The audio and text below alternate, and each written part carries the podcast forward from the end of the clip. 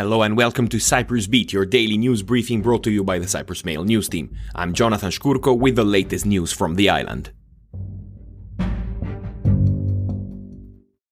First up, booster shots for all adults were approved by the cabinet yesterday, but no additional restrictive measures will be introduced, at least for the time being.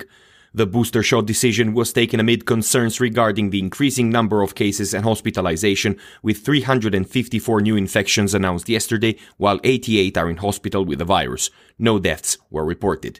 More information regarding the rollout of the booster dose will be announced in the coming days, the health ministry said, but will apply to all over 18s who were vaccinated six months previously. Later yesterday, Health Minister Michalis Hadjipantelas met with the epidemiologist advisory team, where it was decided no additional measures will be introduced for now, as the government presses on with the efforts to boost vaccination coverage. He urged the public to adhere to existing protocols of social distancing, mask wearing, and ventilating indoor spaces. The minister said the experts had made no proposal to introduce stricter measures for the unvaccinated, such as occurred in Austria. Meanwhile, one of the government's scientific advisors has warned a fifth wave may be coming. Professor Petros Karayannis said there were several reasons for concern, such as the high figures elsewhere, and that although 80% of the population are fully vaccinated, there is still an increase in daily cases. About 35% of those treated at state hospitals for COVID are vaccinated.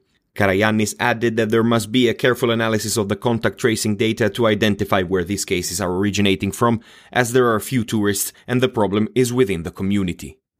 Moving on, student demonstrations and strongly worded statements for the political parties mark the 38th anniversary of the Turkish Cypriot unilateral decision of independence on November 15, 1983 student demonstrated in all the major towns, while President Nikos Anastasiadis said that Turkey's long-standing demand for a two-state solution will fail, like it failed 38 years ago when the act of UDI was condemned by the entire international community with a series of UN Security Council resolutions.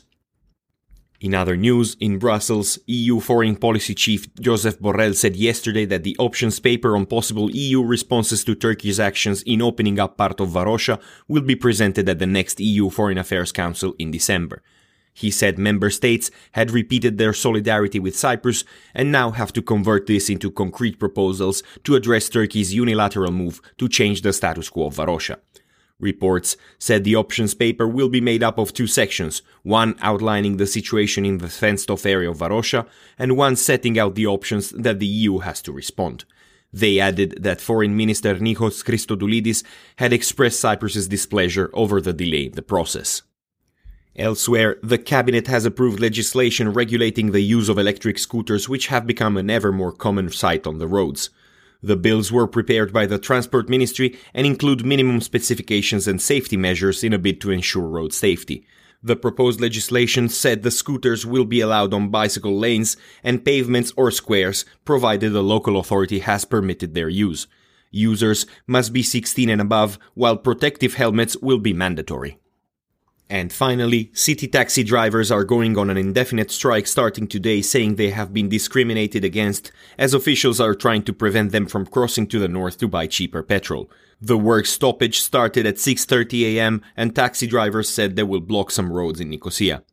The decision to strike followed an impromptu protest on Saturday where a group of taxi drivers blocked the Ayios Dometios crossing point with their cars for several hours after a taxi driver attempted to cross to the north and the Greek Cypriot officer asked to check the petrol tank to make sure he did not attempt to fill it with cheaper fuel from the north.